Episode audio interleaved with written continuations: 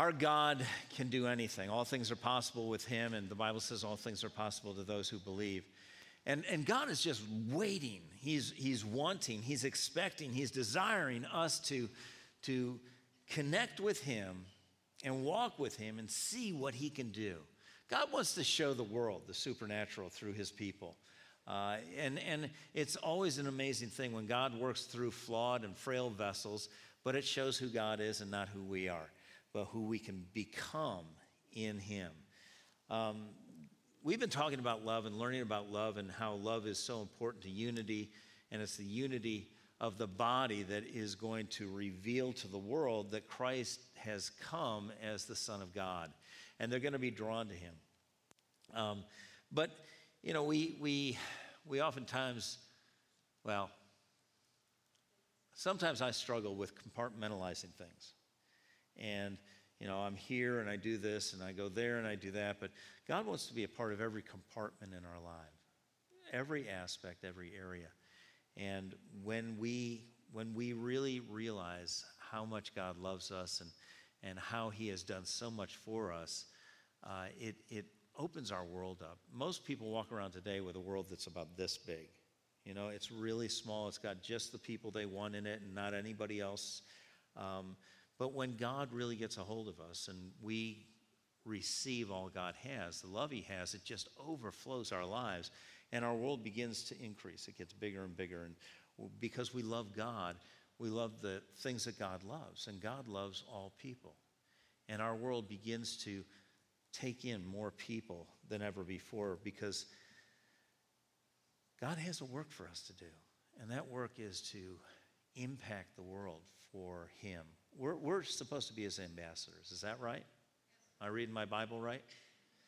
And, and an ambassador is somebody that's sent to, on assignment from another country, but with all the backing of that country to reveal what that country's expectations are and, and alliances are and things like that. And you, your, your home is not here, it's heaven. But we're here right now to represent the Lord to reveal him to the people that are not yet trusting in him. And that's a, that's a huge, huge responsibility, but it's an amazing blessing and gift. And, uh, you know, we've been learning about this love and how this love uh, connects us, binds us together in perfect unity. Colossians 3.14 is the foundational scripture that we've been working off. And uh, it says this above all, clothe yourselves with love, which binds us all together in perfect harmony. So we're to clothe ourselves with this love. And, and, I shared with you last week some things that were very pertinent to my heart, but I continue to meditate on, on the Word of God. One of the things that happens is we can never exhaust the depth of God's Word. God will continue to bring new truth out to us through the same Scripture. And as, I, as I've been meditating on this, I realized that you know, sometimes I, I walk through life with blinders on. I've got my goals, my schedule, what I want to do, and what I'm, I'm, you know, attempting to do. And I'm not as aware of the people around me that God is so aware of. And uh, I just felt like I, I was supposed to share this today about Debbie and I went out to dinner the other night, and it was, it was really nice. We went to a very nice restaurant, and uh, it was crowded.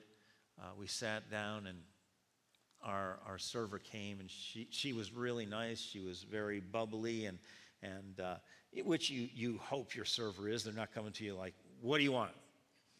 But, but this, this woman was just very sweet and very uh, interactive. And we ordered our, our, our waters, and, and um, I just felt really impressed by the Spirit of God to say to her, listen, we're Christians. We're going to pray over our meal and ask God to bless it, is there anything we can pray for you for? Now, how difficult is that? It's pretty relatively easy. You know, there's you always run that risk of, you know, what, what's this person, how are they going to respond? And her immediate response was, she didn't say anything. She just turned away from us. And I thought, oh, God, I, maybe I missed you. Then she turned back, and when she looked at Debbie and me, her eyes were full of tears. And she said, I can't believe you asked me that. She said, My aunt just passed. Where, where was she from, hon? Bosnia. Her aunt was in Bosnia, just passed, and it was a twin sis, tw- it was the twin sister to her dad. And they are Muslim. And because they're Muslim, they have to bury their dead in a certain period of time. And so they couldn't go over and be part of the ceremony. So she said, I, my family here, we just had a get together for her this morning. And I wasn't going to come in to work, but I know why I came. And so we prayed for her, and she, it was really interesting. It wasn't that she wasn't nice to us at first, she was, but she kept coming back and, and taking it really special care. But you know what? That's what the love of God does. When God's love is extended to other people, it draws people. When, when you're loved by somebody and cared about and valued, and, and does, that, does that have that drawing aspect? You want to be near that person? Well, that's why God has for us to walk in love, to live this life of love, so that people are drawn not to us. They think they're being drawn to us, but what they're really being drawn to is Christ in us, which is the hope of glory. And, and as we walked out, um, I, I, looked for her, and she was over a, a ways away, and, and she kind of waved. And I thought, you know what, God, you've touched her, and we're going to continue to pray for her, believing that one day she's going to turn to Jesus. And, and I would have loved to have had the report today. You know, she prayed right there and got saved. But that's not always going to happen in the moment that we're there. The Bible says some water, some plant, but God gives the increase. And we're believing that God's going to give the increase, not only in this young lady, but in her family. And so it's, it's those kind of things that if we're really living this life of love, if we clothe ourselves with love before we go out, before, before we do anything, we, we put on the love of God, just like we're supposed to put on the armor of God. We should be just flooded and flowing in the love of God. Uh, and it should be in our homes first. I should be as loving to Debbie as I am to any stranger or any brother or sister in Christ. It should start there, but it should go throughout our day. You know, there's no lack of love with God.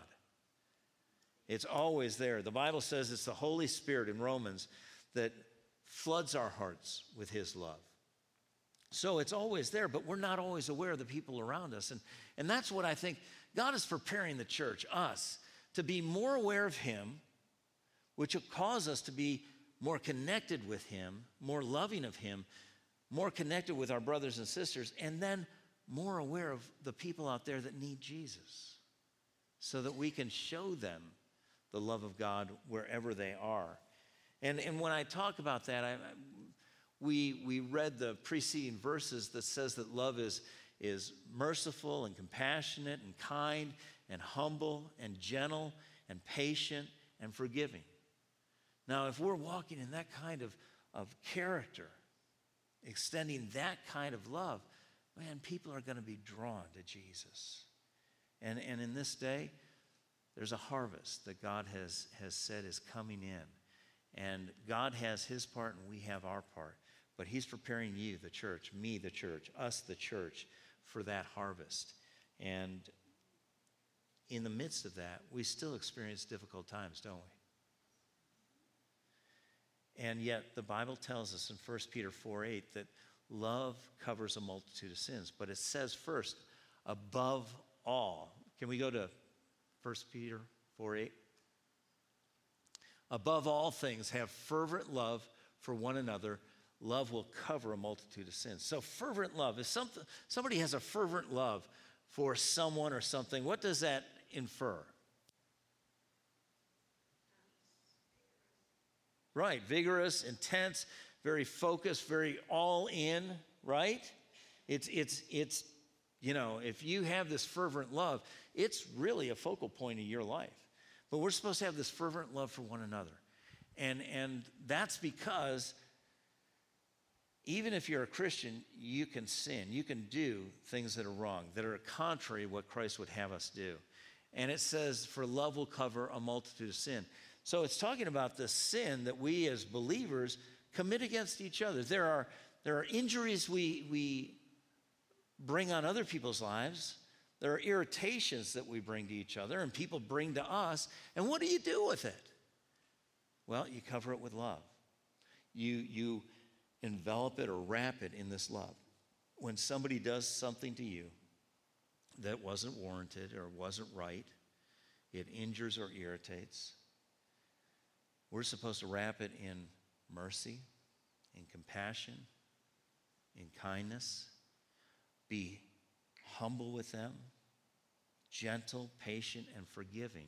And then what that does is it takes this thing that was damaging and transforms it into something that is beautiful and valuable. It really it causes us to grow, to become more like Christ because we're not reacting the way we used to react without him. Because our natural reaction to somebody hurting us or irritating us is to either bolt away, put distance between us, or come back to them with something in like kind. And neither one of those are going to accomplish what God wants. God wants us united, a body united where every joint supplies. And that's going to take us walking in love. So we, we've been learning about these things. We've been seeing this. We've been studying Jesus' life and, and what, what he taught and what's going on. And, and uh, today we're going to continue on. We're going to review a couple of things just to remind ourselves and then go into another situation where we see Jesus dealing very lovingly with people that were very wrong and someone who was being exposed. But before we do, we're going to pray. If you just bow your heads. Heavenly Father, thank you. Thank you for your presence. God, help us to really be aware of the reality that you are everywhere and you're always with us because as a believer in Jesus, your Spirit has come to live in us. Today, Father, we thank you for speaking to us, to our hearts, our minds, our lives, and situations. That, Father, your, your word, your word would be a light unto us. The entrance of your word brings light, it brings illumination and, and revelation to cause us to experience transformation, real change, real eternal change in our lives. Your word also is truth and it sets us free. And that freedom you said we're to not just used for our own pursuits, but in loving service to one another. Your word is life and health to those who find it. Father, we thank you today for healings occurring in hearts and in minds, in relationships, in bodies. Father, we expect healings to occur. And Father, we, we are so grateful that you are always there and you watch over your word to perform it. So, Father, today speak your word. We thank you for your spirit and, and him empowering us and guiding us into all truth. That, Father, as we receive what you have, we will become more of what you created us to be. And we thank you, Father, for this in Jesus' name. Amen. So, in review, we, we looked at Jesus in two portions of, of Scripture in Luke, chapter 6 and chapter 7. And in chapter 6, one of the things that we didn't read in the beginning of the chapter was Luke is recording Jesus' teaching on the Beatitudes. It's the longest teaching that is recorded in the Bible uh, when he teaches on Beatitudes. And uh, you drop down and he's still teaching. It's still part of what he's been saying, and it's all connected. But in verse 37, it says this Judge not, and you shall not be judged. Condemn not, and you shall not be condemned. Forgive, and you'll be forgiven. Give, and it'll be given to you. Good measure, pressed down, shaken together, running over, will be put into your bosom. For with the same measure that you use, it will be measured back to you. Now, this is telling us that the principle of sowing and reaping, as you sow, so you will you reap. Uh, but it's talking about judgment, condemnation, and forgiveness. Really, really obvious question who wants to be judged and condemned here? Right. Uh, ridiculous question, but it, you know, sometimes we judge not realizing as we judge, we're going to get judgment. If we choose not to judge, And, and that word, when it, when it talks about judge, it's about passing sentence, finding guilt. You and I can look at things. It's not like we're not supposed to go through life with our eyes wide open and look at what's going on and, and be aware of it, but we're not supposed to write somebody off because of it. Because how many of us have done things wrong and somebody else didn't write us off? Didn't just reject us, didn't just say, you know, I've had enough of you. But that's very common in the world. You know, if people aren't really getting what they want out of the connection that they have, they start to look for another connection. And yet, in the body of Christ, understand this. Everybody, look at me for a second. You're never getting rid of me because I'm going to be with you for eternity. and it's true about all our brothers and sisters in Christ. We're all going to be together for eternity. So let's work on it here to make it the best it can be here because it's going to be the best there, but we want it to grow better and better and better in our connection with each other because we need each other. The Bible says that not one of us can do this alone. Talks about the body being connected in every joint. Every connection brings a supply that wouldn't be there if there wasn't the connection. And right now, the body of Christ is not experiencing all that God has for it because we're not connected the way God has for us to be connected. Because the first connection is with Him, and we need to make our connection really sound, really secure, and, and very continuous with God. That wherever we go, we're very aware of God because He's very aware of you. And when we encounter something that hurts us, or, or irritates us, or injures us, then we respond contrary to our training in the world with like kind. We respond in love because that's what God does for us. And so we're giving freely what we've been given by Him. And so this says, don't judge and you'll not be judged. Don't condemn and you'll not be condemned. Forgive and you'll be forgiven. And in this, this moment, Jesus begins to share about uh, a parable about two people, one with a, an issue, a speck in, in his eye, and another person with a beam in his eye. All right, so the speck is a small issue and the beam is a big issue. And what it's revealing, Jesus says, is the guy with the beam, the big issue, spots the guy with the little issue and says, Let me help you with that. Which helps us recognize why sometimes we see what we see in other people, because what this is literally saying is when you notice something in somebody else's life that's going on, an issue, your first look isn't to them, it's to you, because it's operating in your life. Now you may say, well, that's, that's a pretty big conclusion to draw from that. But I'm going to back that up with another scripture. The Bible says it'll be confirmed with two or more witnesses. But, anyways, in that, in that parable, Jesus is citing the man with the big log in his eye. He goes to his friend or whoever it was with the splinter and says, Listen, let me help you get that splinter out of your eye. And Jesus says, Before you go to try and remove the splinter from their eye, remove the beam from your own eye. But the problem is that in the parable, he says, you don't recognize, you don't perceive that you have the beam. But just because we don't perceive something, just because we don't recognize something, does that mean it's not there? Absolutely not. Because we all have blind spots and we all have deception in our lives. And so we're, we're, we're not fully aware of us. How can we be fully aware of somebody else? The only one that's fully aware of us and everyone else is God. There's nothing hidden from Him. And so what, what it says is, you, if I see an issue, I'm going to pick on him because he's not looking at it, me. John Brody's life. John's like, what?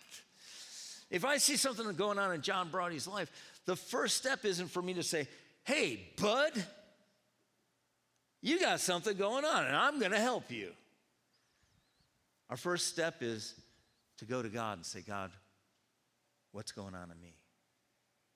Because Jesus says in this parable, before you remove the splinter from your brother's eye, remove the beam from your own eye, but you don't perceive it, which means you can't do it alone. God's going to have somebody help you remove what's going on in you. And how many of you know when somebody comes to you and says, hey, there's something going on in your life? Well, maybe not you, I'll just use me. When somebody steps up, my first fleshy reaction is, mind your own business. Is that too hard for you today? Because I'm being real honest. But I'm learning how to, when somebody comes to me, not everybody, because some people are just fault finders. All right? But there are others that are looking at things in our lives to help give us more life, help us get free from the things that are, are hindering us or injuring us or, or whatever's going on. And so when they come, I have to be willing to listen. I will tell you this just quite transparently. Uh, for a long time, when, when I went into the ministry, Debbie and I went into the ministry, Debbie would share things with me, and I was like, because I was insecure. And I didn't, didn't recognize why she was doing what she was doing, which made me react in a way fleshy that was hindering God from having his way in my life. Debbie was trying to help me become better. And she recognized some things in me that I didn't recognize. And again, my natural response was, yeah, that's not true. But I found many, many times, most of the time when she came to me, if I would go and pray and not react to her, and I would go to God and say, God, what, what is this really going on, or is she just picking on me? and I will, I will tell you honestly, one of the things that, that he impressed me so much about, never heard an audible voice, I've given you her. She's a gift of mine to you to help you become what I have for you to be because you can't do it alone.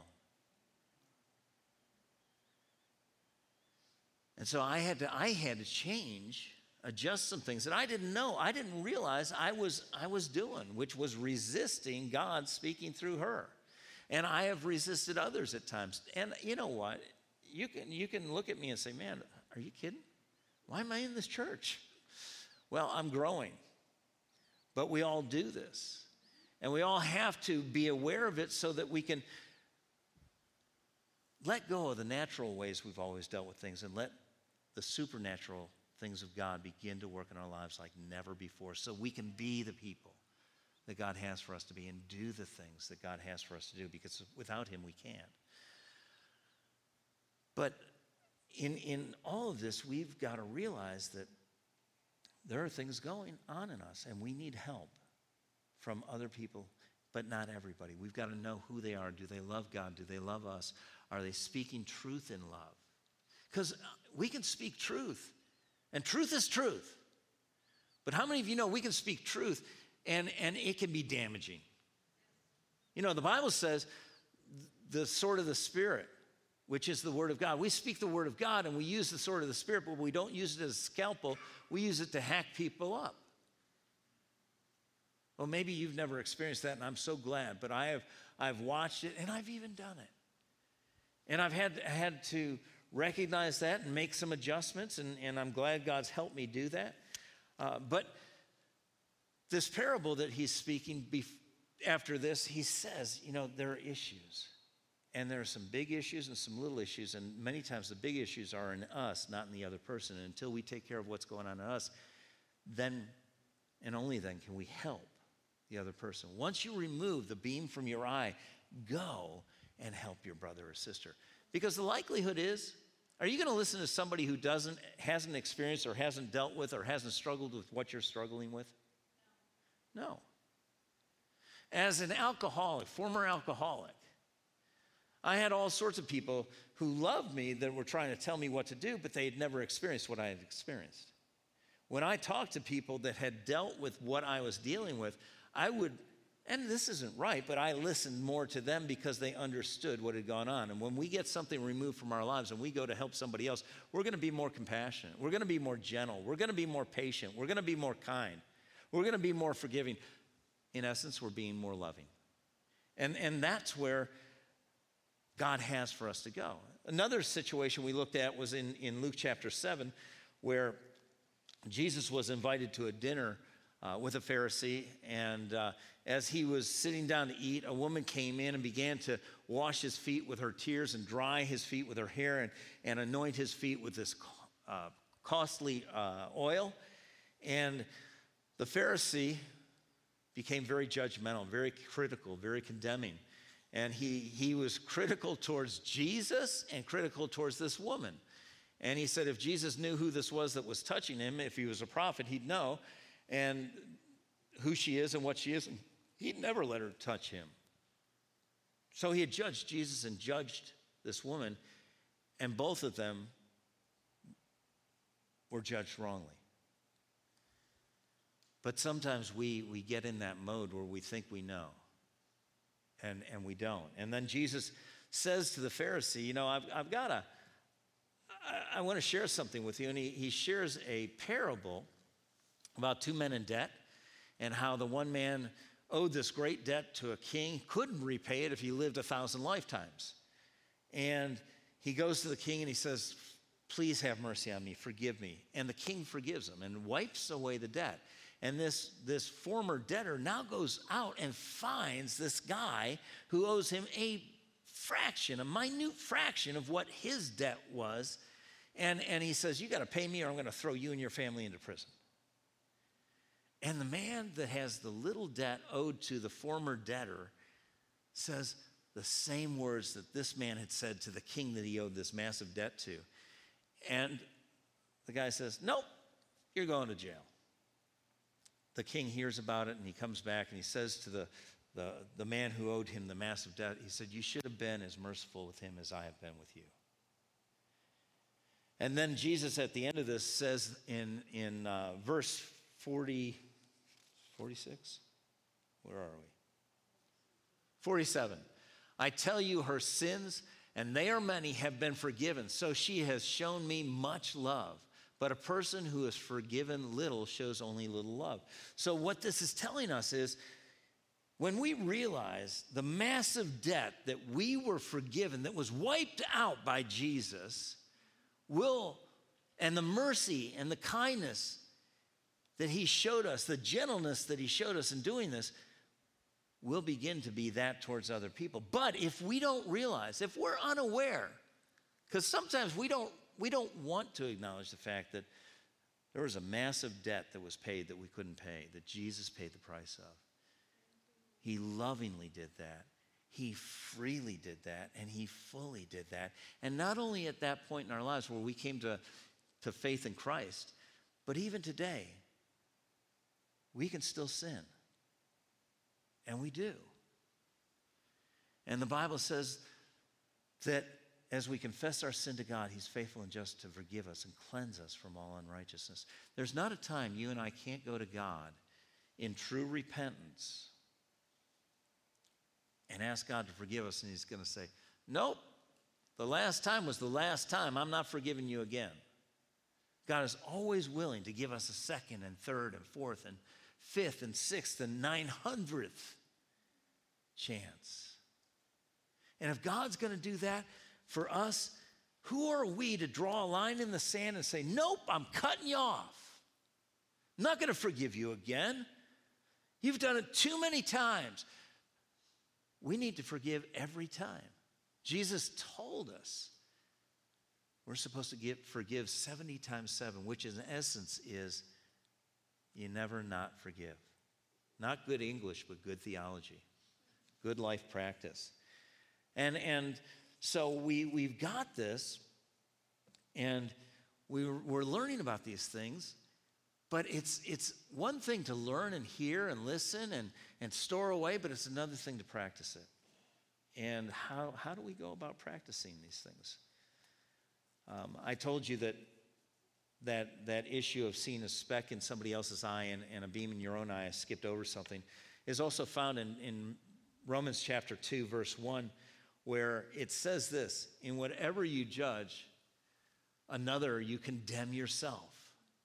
For you who judge practice the same thing. So, this is just a, an affirmation, a confirmation of what we, we heard about with the speck and the log. And so, we, we need to be aware of that so we don't fall into that trap. But today we're, we're going to jump into John chapter 8 and see another situation where Jesus was in a very, it seemed like a very serene, settled setting that quickly turned into a circus. And, and it says this Jesus went out to the Mount of Olives. The reason why he did this, we know that Jesus would go out uh, very early, very early in the morning and pray. He started his days with prayer, time with God. And if you're not doing that, it's, it's setting you up for some real struggles later on in the day, even more than what you know the enemy has set you up for because you haven't made that connection real secure first thing in the morning. It says, Now early in the morning, he came again to the temple, and all the people came to him, and he sat down and taught them. Then the scribes and the Pharisees brought to him a woman caught in adultery. And when they had set her in the midst, they said to him, Teacher, this woman was caught in adultery in the very act. So, setting is Jesus, it's, it's, it's early in the morning. People have come, they're sitting there, he's teaching them, and all of a sudden they bring this woman in caught in adultery. This group of scribes and Pharisees. And if she's caught in adultery early in the morning, uh, a lot of the, the many of the scholars that, that I've been able to read and understand from that know a whole lot more than me indicate that they believe that this was a setup of this woman. The scribes and the Pharisees had sent a man in to be involved physically with this woman to set her up for them to be able to bring her to Jesus and test him. Now, we don't know that for sure, but who goes around finding somebody early in the morning that's in adultery? And if they if they found her in this situation, most likely they were not gentle with her. Right? They probably dragged her out of the bed, threw a I don't know, a sheet on her and drug her into the middle of this setting in the temple. A lot of love, a lot of mercy, a lot of kindness, a lot of patience, a lot of gentleness, a lot of. No! But this is how they operated. You know, they were fault finders. Love is life giving. And, and so they're challenging Jesus right here and they're setting him up. Go ahead to the next, next portion of scripture. It says this in verse 5. And they're saying, Now Moses in the law commanded us that such should be stoned. What do you say? This they said, testing him that they might have something which to accuse him. But Jesus stooped down and wrote in the ground with his finger as though he didn't hear. So they bring this woman out. They throw her down before Jesus and all these people. Her sin is now known to everybody, it's exposed. And then they, they challenge Jesus and say, in Moses' law. So they're, they're now reaching and saying, This is what we're told in the law to do. What do you say we do? Now, I want you to know Jesus came to give us a better covenant. The law was created to show man that he could not live righteously without God and the need for a Savior. And actually, in the law, they're, they're, they're quoting to a degree the law, but what they've done is they've already violated the law. Because in Deuteronomy chapter 22, verse 22, it tells us if a man is caught with a woman who has a husband in that relationship, physically, they're both to be brought and both to be stoned. I'm telling you, the law is brutal. Thank God. Thank God we can keep the commandments Jesus gave us and fulfill all the law. And so they're, they're already violating what they're, they're pointing at. And they're just looking to trap Jesus. And they're testing him. And what's Jesus do? What a crazy thing for him to do, right? There, there, now there's a circus going on where he was teaching. And they're asking Jesus, and Jesus goes, What do you think happened with the scribes and the Pharisees? How do you think they took that? You think they were, okay, well, we'll wait. It's okay, Jesus, I know you're busy. Don't you think that that, that just heightened their, hey, I'm talking to you. What are you going to do about this? What do we do about this? Look at this sin. It's got to be eradicated. He's just right. And it goes on to say, go ahead to uh, seven. So when they continued asking him, he raised himself up and said, So they are, they're hounding him. He's down there writing with his finger in the dirt. Now, again, I, I study a lot, I read a lot of things, and there's, there's a, a few different ideas that people have, but we have no idea what was written. What did Jesus write in the, the dirt? We don't know. But it was important. And some of the scholars believe that what Jesus was writing was the Ten Commandments. He started to write the first commandment Thou shalt love the Lord with all, all your heart, and you have no other gods before him. And then he's writing these commandments, these commandments, these commandments. And he, he gets up and he says, He who is without sin among you, let him throw the first stone. He didn't answer the question, did he? He addressed the issue. If we're going to deal with sin, we're going to deal with all of it. How do you want to do it? Because if you're going to stone her, stones are going to head your way. But love does not throw stones.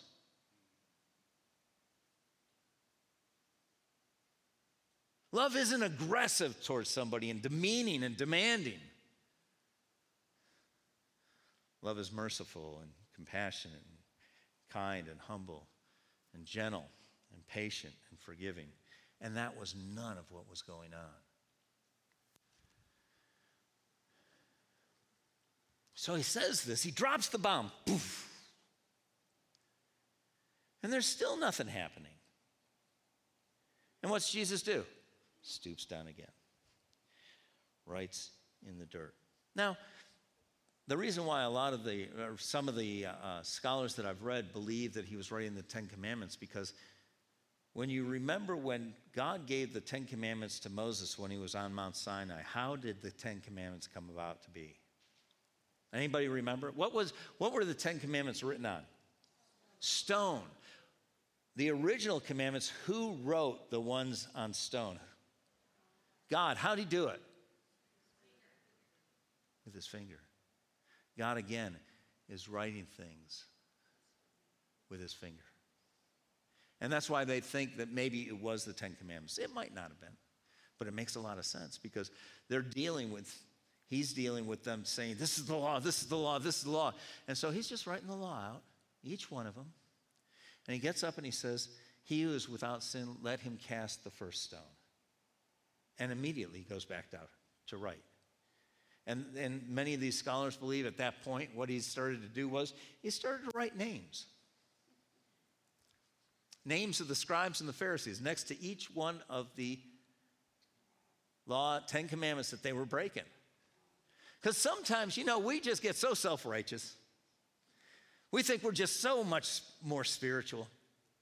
And we're just deceived. Because the foot of the cross is level. We're all on the same plane. The Bible says we've all sinned and fallen short of the glory of God. All of us have sin in our lives. Some that we know and some that we're unaware of, just like the beam. And, and so for us to judge somebody else, if we judge them, we judge ourselves and we, we condemn ourselves. But Jesus, Jesus writes in the ground. And then it says in verse 9, those who heard it, heard what? Well, the combination of his words and looked at what he was writing. Go, and went out one by one, beginning with the oldest even to the last. And Jesus was left alone, and the woman standing in the midst. All of a sudden, there's, there's, there's something that's going on. Verse 9, they were convicted by their conscience. Where did this hit them? Here or here? In their heart. When you're convicted, it means that, that you are aware of something you're guilty of. And all of a sudden, they each became aware of something they were guilty of, and they could not throw a stone. Folks, when we're aware that God has forgiven us all our sins and yet we still sin and we're guilty of sin, we'll never pick a stone up to throw at another person. Because as you sow, so will you. As you you judge, so you'll be judged. As you condemn, so you'll be condemned. But as you forgive, you'll be forgiven. As you and I are merciful, as you and I are compassionate, as you and I are kind, as you and I are humble, as you and I are patient and gentle and forgiving, given it'll be given, pressed down, shaken together, running over, shall men give unto you. It's our choice. We, we have to choose. We have to choose. Then in verse 10, it goes on to say this. When Jesus raised himself up and saw no one but the woman, he said to her, Woman, where are those accusers of yours? Has no one condemned you? It's interesting that he says, Where are your accusers? Because one of the, one of the uh, definitions of our enemy, he's called the accuser of the brethren. When we accuse people, we're operating the way the enemy does. God, God will reveal things that need to be revealed in our lives, not accusing us, but saying, This is operating. You need to get rid of it. But, but when, when we're accused and we're condemned, one, one of the, the definitions of, of being condemned is looking at a person as a lost cause, that they can't change. And let me ask you this Is there anyone too far for God to reach? Is anyone a lost cause? If God doesn't see anyone as a lost cause or somebody too hard to reach, who are we to view them that way? The Bible tells us love never fails, and it doesn't. It'll always, always, always keep going. And, and God, God has that. He, he doesn't accuse us, He doesn't condemn us and, and declare that we're incurable. God always holds hope out for our lives. God loves us, has loved us before we knew Him, loves us as we know Him, and will love us through eternity. Nothing changes that love. And that's why that love is so compelling, that is so strong, it's so drawing of people. When you get loved like that, you can't help but move towards that love.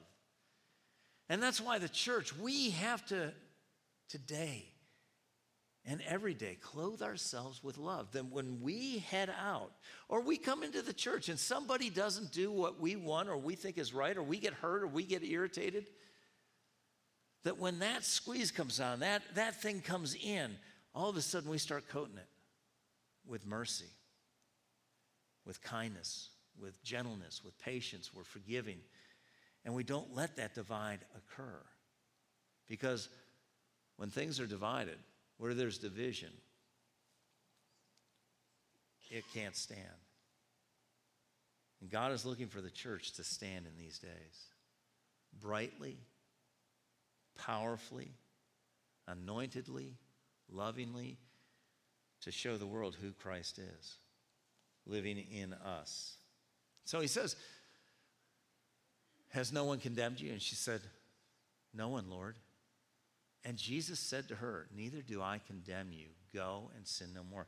Now, right here, he's not just saying, You're forgiven. He's still addressing, he's sharing truth and love. Was she in sin?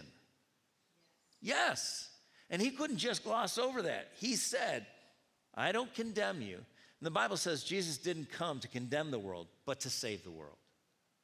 There's conviction that comes, like what happened with the Pharisees and the scribes. Conviction came. There was an awareness of wrong, but not in a way that demeaned them. Jesus, in that moment, when he was exposing the Pharisees, how did he do it?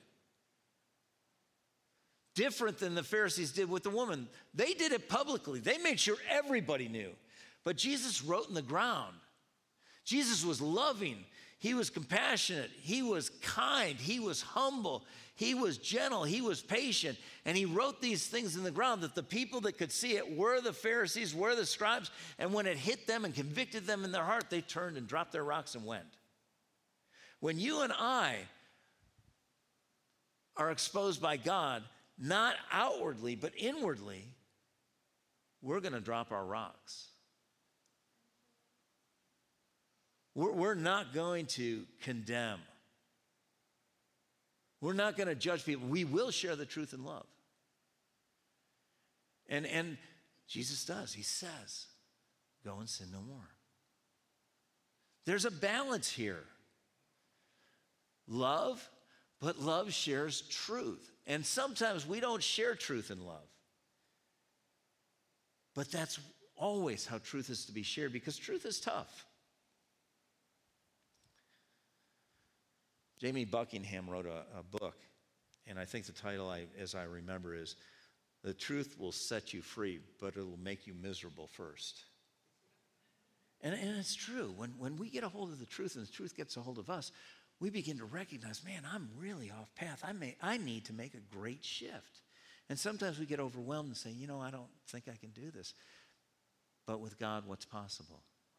All things are possible with God. And so, Jesus has been loving towards the Pharisees and the Sadducees even when they were unloving towards this woman. And God is always that way with us. God will never change. God will always act in a loving way towards us. But He's always going to act in truth, too. He's going to expose things to us that need to change. They have to change for you and me to be who God has for us to be and do what God has for us to do and experience the abundant life that God has for every one of us.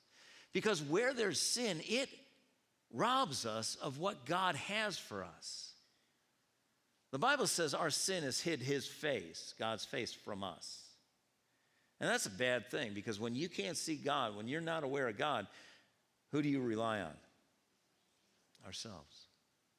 And it also says we don't live by bread alone, but by every word that proceeds out of the mouth of God. When God's uh, face is hidden, his mouth is muffled. And we, we need to hear from God. We need help from God.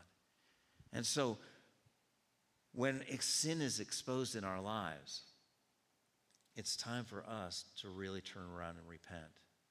And when we realize the mercy that was shown to us, the love that was shown to us, the kindness and, and the humility God has, has used in bringing us to that point, because He's going to use people, and that's why we have to come in a spirit of meekness. The Bible says, Those of you that are spiritual, when you see a brother caught in a sin, a brother or sister caught in a sin, Go to them in a spirit of gentleness. This is in Galatians. It's not going to be up on the screens. In a spirit of gentleness, looking to restore. Remember last week we talked about the ministry of reconciliation?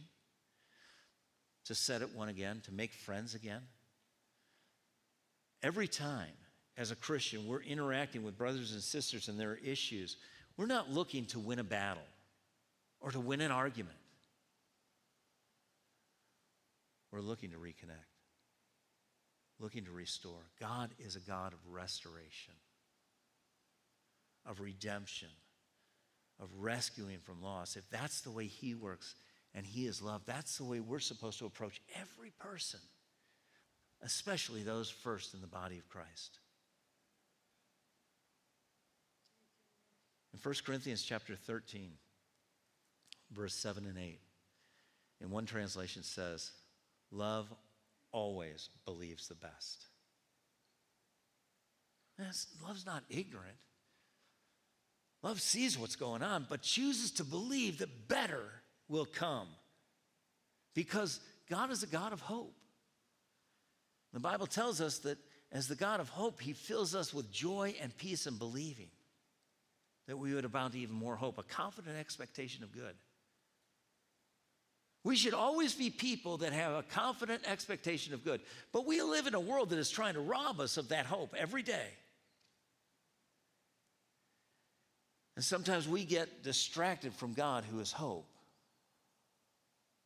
And we got to get our, our sights back on God and begin to look at people in the way God looks at people and minister and reach people the way God reaches people because that's the only thing that works. We can do it other ways and it'll be short lived. But when we do it God's way, it's eternal. There's a world out there that needs to know they're loved. And not just head knowledge, they need to see love in action. You know, the, uh, the name of this church is Resurrection Life Church. And from the very beginning, we, we embrace the fact that God said, you know what that life is? That life stands for love and full expression. Now, I've had some people say, well, you know, you're not fully expressing the love of God. No, but we're in the process. And our goal is to express the love of God to everyone, everywhere, at all times, in all aspects. That is a big order. But we have a big God. Amen. Like every head bowed, every eye closed. You know, this love that we're talking about is, is very unique. It, it, there's only one source, and it's not human in its origin. The source of this agape love is God. And without God, we can't, we can't walk in this love. We can't express this love. We, we conditionally love with strings attached and expectations, and, and that's always a recipe for failure. But 1 Corinthians chapter 13, verse 8 says, Love never fails, it never ends, it never gives up, it never dries up, it never goes away.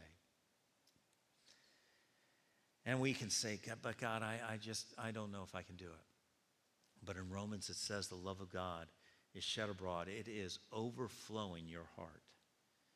Now, again, God won't push anything on us, but we have to be humble enough to receive it from Him and then walk in it. But we can't until we have Him in our lives. And, and you know, it's, the Bible says that God so loved the world that He gave His only begotten Son, that whoever should believe on Him would not perish, but have everlasting life, this God life. But you have to come to that place of recognizing who He is, that He is the Son of God, the Messiah that he came to earth and lived a sinless life and died on the cross to pay the price for our sins. And then repent, turn to him, and receive, trust in him to be Lord of, of your life. And so today, if you've never done that, I want to pray with you. And I'm going to ask all of us to pray together. But from your heart, pray with me. Dear Lord, I thank you for sending your son Jesus, who came to the earth and lived a sinless life and died on the cross to pay the price for my sin. Lord Jesus, I recognize your sacrifice for me. I repent of my sin and turn my life over to you. I thank you today for forgiving me and cleansing me from all my sin. You have made me free. Thank you, Lord. From this day forward, I am yours. You are mine. Guide me, govern me, guard me. Thank you for saving me this day Lord Jesus. Amen. Amen, amen, amen.